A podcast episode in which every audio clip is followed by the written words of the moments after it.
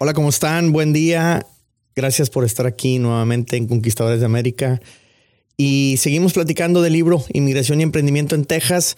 El día de hoy con un capítulo pequeñito, pero que no quiero dejar pasar porque me parece muy, muy importante. Eh, este capítulo que se llama ahora sí, este es nuestro primer negocio, casi, casi está dedicado a una persona, a un gringo que en aquel entonces ya estaba grande, me acabo de enterar que acaba de fallecer hace dos o tres años, le perdí la huella después de mucho tiempo, pero Mr. Robert Lacour fue uno de los primeros ángeles que se aparecieron en mi camino, en nuestro camino, al de mi familia, aquí en Estados Unidos.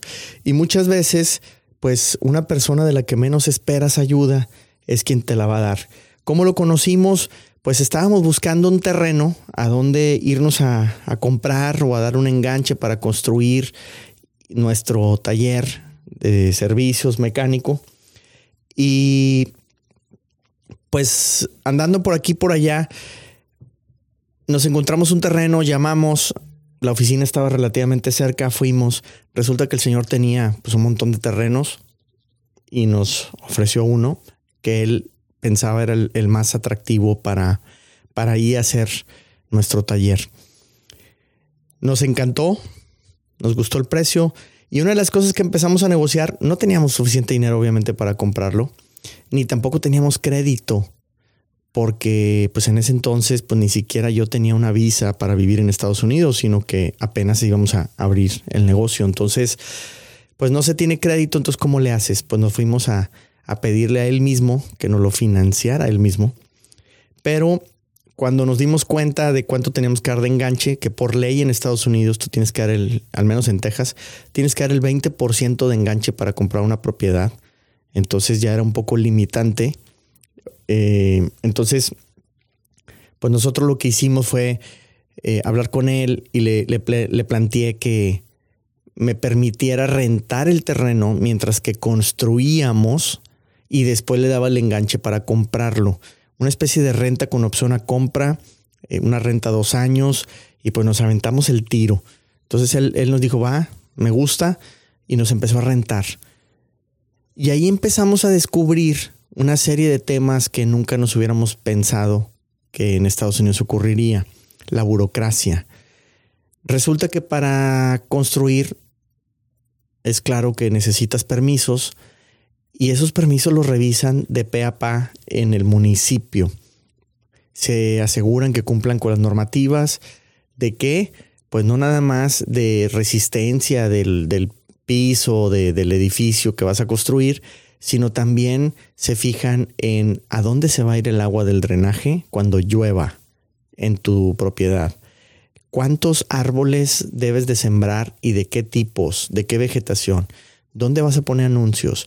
La electricidad, la plomería, el aire acondicionado, la ventilación o el extractor que pongas en los baños. Todo está regulado. Es interesantísimo. Y entonces, pues, ¿de dónde vamos a sacar nosotros planos? ¿De dónde vamos a conseguir todo esto? Pues contratamos a un arquitecto que nos ayudó, ya estaba retirado y pues en ese retiro yo creo que también no estaba muy actualizado con las normas y pues nos metió en un problemón porque él estaba sobredimensionando cosas, se fue encareciendo, se fue complicando el, desde el mismo desarrollo o del diseño, la construcción y nos topamos con un problemón porque resulta que este terreno pues no tenía sistema de alcantarillado alrededor, no había donde drenar el agua y nos metimos en un una trampa, por así decirlo, de tiempo de la que sufrimos mucho para salir adelante. Y para no hacer el cuento muy largo, los permisos de construcción duraron nueve meses o diez meses y se construyó en dos, dos y medio. Estuvimos casi un año pagando renta sin poder utilizar el lugar. Lo interesante de todo esto es que nuestro negocito chiquito estaba en otra propiedad con un socio el socio se siente amenazado de que nosotros nos vayamos a, a, otra parte y nos llevemos a los clientes. Así es que nos pide que un 31 de diciembre, que nos vayamos antes de tiempo. para evitar que estemos listos. Y pensó que nos iba a quitar del medio, ¿no? Que nos iba a hacer tronar. No sabíamos qué hacer. Y aquí es donde yo hablo que Mr. Robert se volvió un ángel porque no sabía a, quién recurrir. Y algo me dijo, platiqué con Mr. Robert. Así es que fui a hablar con él los primeros de enero de aquel año.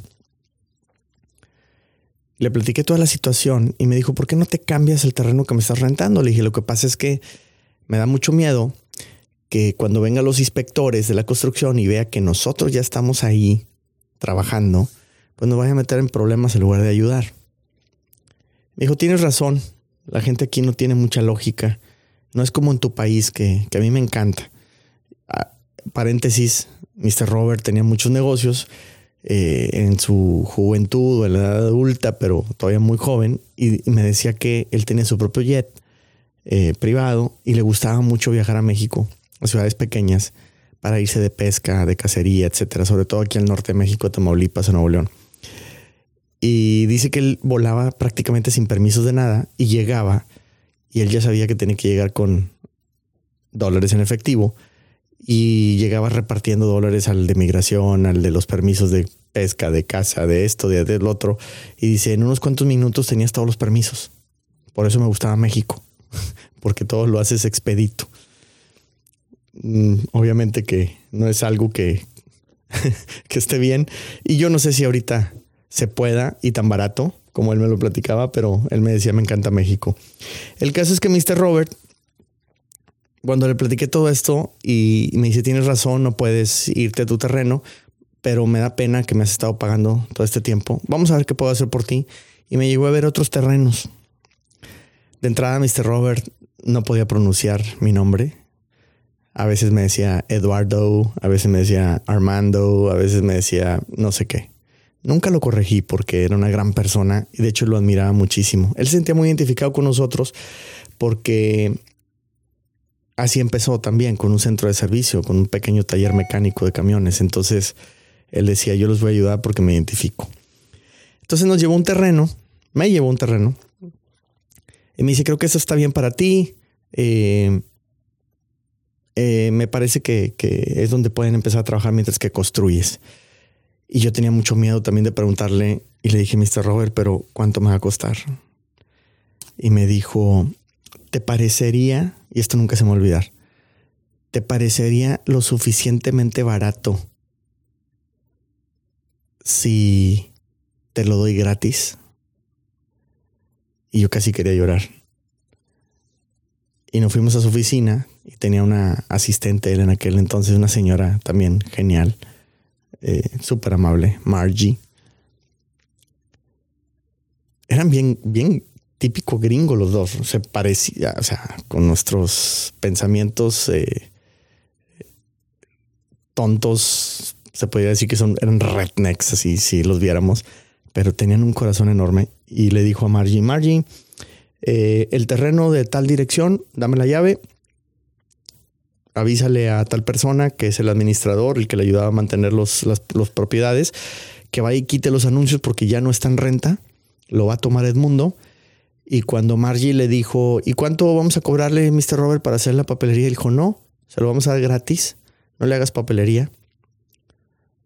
Y, e incluso quiero que el recibo de electricidad y de agua no se los cobres, los vamos a pagar nosotros. ¿Qué necesidad tenía Mr. Robert de hacer eso por nosotros? No lo sé, pero lo hizo. Y por casi un año nos permitió estar en ese terreno totalmente gratis. No nos cobraron nada, nunca. Y ese terreno era eso, un terreno.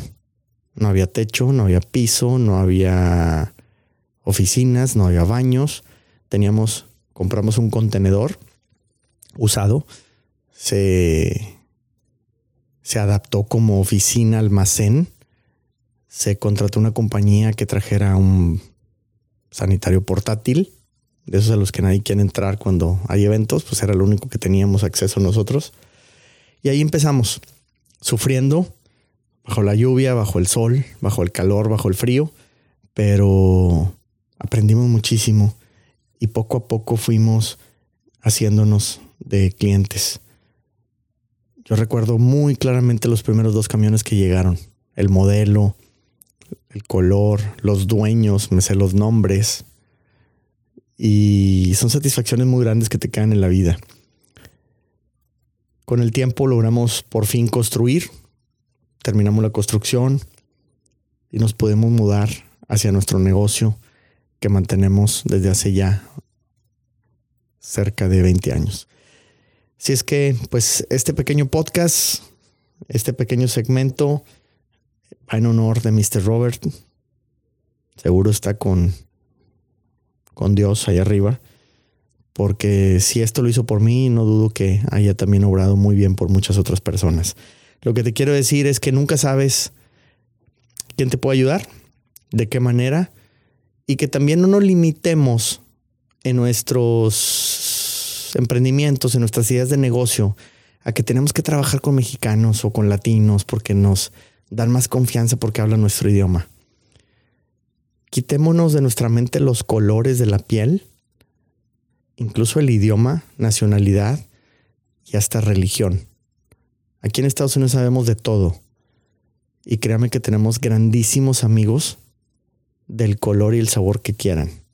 Así es que abramos un poquito nuestra mente y aprovechemos esa diversidad cultural para aprender de los demás, para respetarlos y también para buscar oportunidades de negocio. No todo está en venderle a los mexicanos si tú eres mexicano. No todo está en venderle a los colombianos si tú eres colombiano. Creo que el mercado es muchísimo más que eso. Aprovechémoslo. Pues hasta hoy, este es el segmento de hoy. Inmigración y emprendimiento en Texas, ya saben, libros.unl.mx, lo pueden descargar. Voy a venir con más.